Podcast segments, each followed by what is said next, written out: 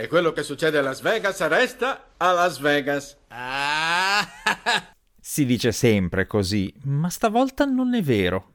Quello che è successo a Las Vegas al corrispondente della CNN Donny O'Sullivan sta facendo il giro del mondo, perlomeno fra gli informatici. Il giornalista è stato preso di mira da due hacker che gli hanno scoperto le password in una manciata di minuti. E non è la prima volta che gli è capitato. Eppure Donny O'Sullivan è contento.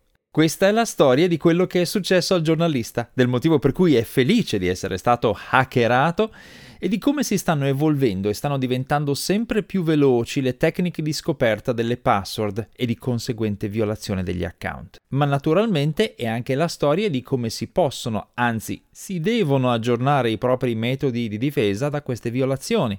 In questa storia ci sono lezioni utili per chiunque abbia un account online di qualunque tipo. Benvenuti a questa puntata del Disinformatico, il podcast della radio televisione svizzera dedicato alle notizie e alle storie strane dell'informatica. Io sono Paolo Attivissimo.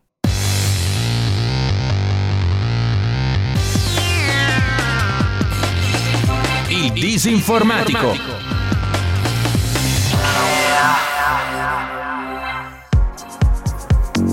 Questa storia inizia ad agosto del 2019. Donny O'Sullivan è un corrispondente della CNN e alcuni suoi account vengono violati da due hacker, Rachel e Evan Tobak, marito e moglie. I due gli rubano circa 2500 dollari di punti fedeltà alberghieri, gli cambiano i dettagli della prenotazione di un volo aereo che deve fare prossimamente e gli combinano altri dispetti relativamente leggeri. Sappiamo i loro nomi perché si tratta di hacker etici, ossia di persone esperte in sicurezza informatica che usano le proprie competenze a fin di bene. Sono i cofondatori di una società di sicurezza informatica, Social Proof Security, e in questo caso hanno il consenso del loro bersaglio, cioè il corrispondente della CNN, che li ha sfidati amichevolmente per vedere che cosa sarebbero riusciti a fare. Tre anni più tardi, ad agosto 2022, i due hacker vengono ricontattati dal giornalista della CNN per un nuovo esperimento. Mentre il loro primo tentativo di tre anni prima aveva richiesto molta fatica e molto tempo,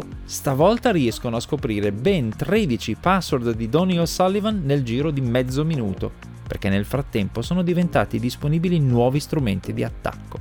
Rachel Toback racconta in dettaglio in una serie di tweet come ha proceduto nel suo attacco per prima cosa si è fatta dare il consenso esplicito del bersaglio, ossia il giornalista, e ha concordato un campo d'azione ben preciso e delimitato nel quale effettuare l'intrusione e degli obiettivi e limiti altrettanto dettagliati. E poi ha sfoderato gli strumenti di lavoro.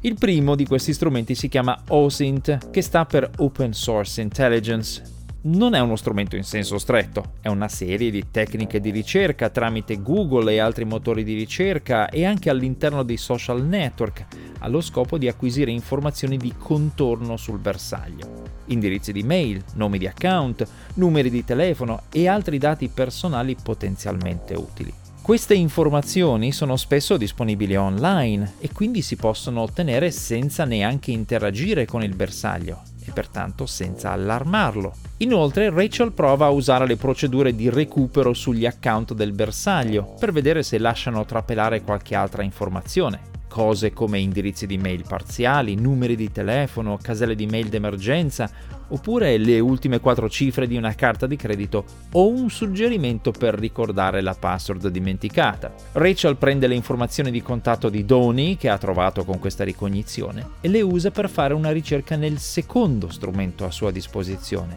che è una serie di Breached Password Repository. Questi sono strumenti relativamente nuovi e straordinariamente potenti, che vanno spiegati bene perché una volta che vi sarà diventato chiaro come funzionano, probabilmente correrete a cambiare il vostro metodo di gestione delle password, come ho fatto anch'io. Un Breached Password Repository è un deposito pubblico di password violate. Ogni tanto le aziende che forniscono servizi su internet di qualunque genere, dai grandi nomi come Netlog, Yahoo LinkedIn fino ai negoziati online, vengono attaccate dai criminali informatici che rubano i loro archivi di dati dei clienti. In questi archivi sono conservati i nomi utente, gli indirizzi di mail e le password di ciascun utente. vengono rubati solitamente per estorcere denaro sotto la minaccia di pubblicarli, causando un danno d'immagine costosissimo all'azienda attaccata. Se l'azienda non paga, i dati vengono pubblicati online per punizione. Questi dati vengono trovati e raccolti da questi repository, che li mettono a disposizione degli utenti, che così possono sapere, per esempio, se un certo loro account è mai stato violato e quindi cambiare password per tempo. E li offrono anche ai ricercatori, agli esperti di sicurezza, ma anche inevitabilmente ai criminali informatici. Un esempio di questi repository pubblici è haveibeenowned.com, un altro, quello usato da Rachel in questo caso, è thehashed.com. Potete usarli anche voi, per esempio digitando uno dei vostri indirizzi di mail nelle loro caselle di ricerca, per sapere se quel vostro indirizzo è mai stato violato. Va chiarito che spesso le password degli utenti non finiscono in questi depositi per colpa degli utenti. Ci finiscono per colpa della gestione inadeguata della sicurezza dei siti ai quali gli utenti si affidano in altre parole, potete essere la persona più attenta e blindata del mondo e usare le password più complicate dell'universo, ma se il sito nel quale le usate è un colabrodo, la vostra password finirà lo stesso in questi depositi senza che abbiate alcuna colpa.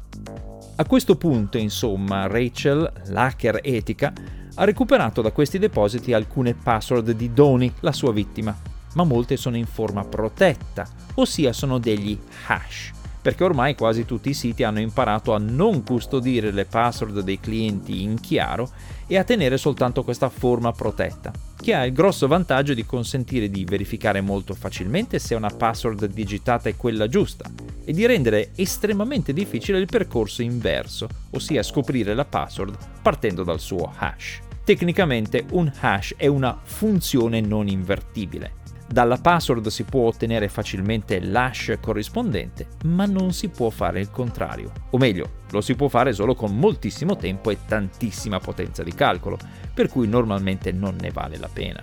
Rachel usa poi un terzo strumento, una Rainbow Table, ossia un software che contiene in forma già precalcolata o facilmente calcolabile le password corrispondenti a molti di questi hash e così riesce a recuperare alcune delle password del suo bersaglio, ma non tutte.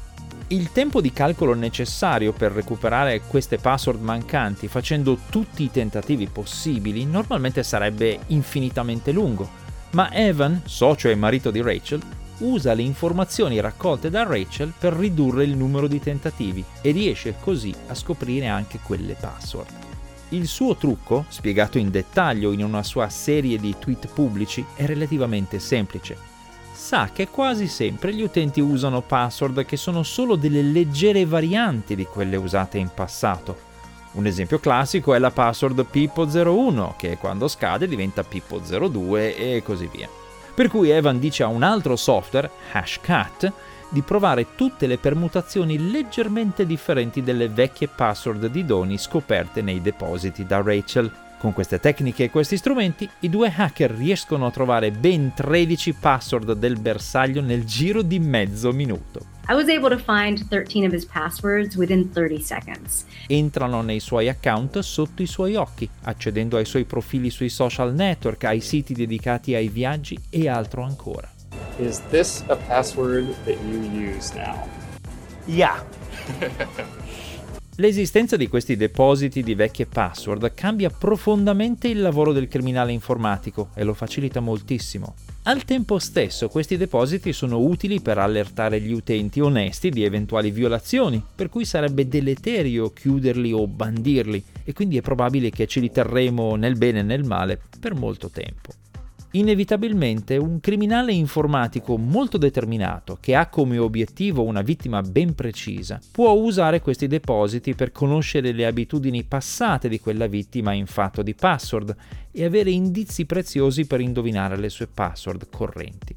Questo è un appiglio che in passato non c'era. E allora come ci si difende?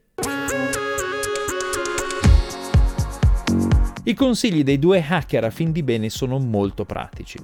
Per prima cosa non dobbiamo usare la stessa password dappertutto, come fanno ancora moltissimi utenti, neppure per i siti che consideriamo frivoli o poco importanti, perché se uno qualsiasi dei servizi che usiamo viene violato, anche senza alcuna colpa da parte nostra, l'aggressore tenterà per prima cosa quella password su tutti i principali siti e quindi ci ruberà tutti i profili. Questo è un consiglio che viene dato da tempo immemorabile. Quello che cambia oggi è che ormai non basta più usare password leggermente differenti nei vari siti oppure aggiornare periodicamente le proprie password seguendo uno schema abituale, perché le nostre abitudini ci tradiranno. Non c'è niente da fare. Servono password lunghe, completamente casuali e tutte differenti tra loro. Un incubo. L'unico modo pratico per rispettare questi consigli a questo punto è usare un cosiddetto password manager, un'app che generi e custodisca le nostre password e le digiti automaticamente per noi quando ci servono. Ce ne sono moltissime, fornite da vari produttori, come per esempio OnePassword, e anche integrate nel browser o nel sistema operativo, come per esempio l'accesso portachiavi in macOS e sugli smartphone e tablet Apple, oppure la gestione credenziali in Windows 11. La seconda raccomandazione della coppia di informatici è usare l'autenticazione a due fattori, ossia la ricezione di un codice temporaneo supplementare ogni volta che si entra nel proprio profilo su un nuovo dispositivo e applicare questa autenticazione a tutti i propri account. Questo rende quasi impossibile il furto o la violazione dei nostri account. Rachel e Evan concludono i loro consigli con una soluzione vecchio stile, adatta a chi trova troppo complicato usare un password manager. Un quadernetto in cui scrivere tutte le proprie password. Il quadernetto va tenuto sotto chiave, per esempio in un cassetto, e le password che contiene devono essere tutte differenti, lunghe e complicate. Se non siete persone particolarmente esposte, questo approccio analogico può essere sufficiente e soprattutto utilizzabile in pratica. Aggiungendo l'autenticazione a due fattori, la protezione sarà comunque adeguata. Insomma, non rimandate la messa in sicurezza dei vostri profili. Procuratevi subito un password manager o un'agendina e cominciate subito a cambiare le vostre password, perché non tutti gli hacker sono etici e simpatici come Evan e Rachel e non vorrei trovarmi a raccontare in questo podcast la vostra storia di hackeraggio subito per colpa di qualche azienda maldestra nel custodire i vostri dati. Si conclude qui con i miei ringraziamenti per l'ascolto questa puntata del Disinformatico, che è una produzione della RSI Radio Televisione Svizzera. Questo podcast viene pubblicato puntualmente ogni venerdì mattina presso www.rsi.ch slash il disinformatico. Allo stesso indirizzo trovate anche le puntate precedenti. La serie completa di podcast è disponibile anche su tutte le principali piattaforme podcast. La trascrizione integrale di questa puntata con i link e le fonti di riferimento è pubblicata presso disinformatico.info. E come consueto, se avete segnalazioni, commenti o correzioni, potete contattarmi via mail all'indirizzo paolo.attivissimo-rsi.ch. A presto!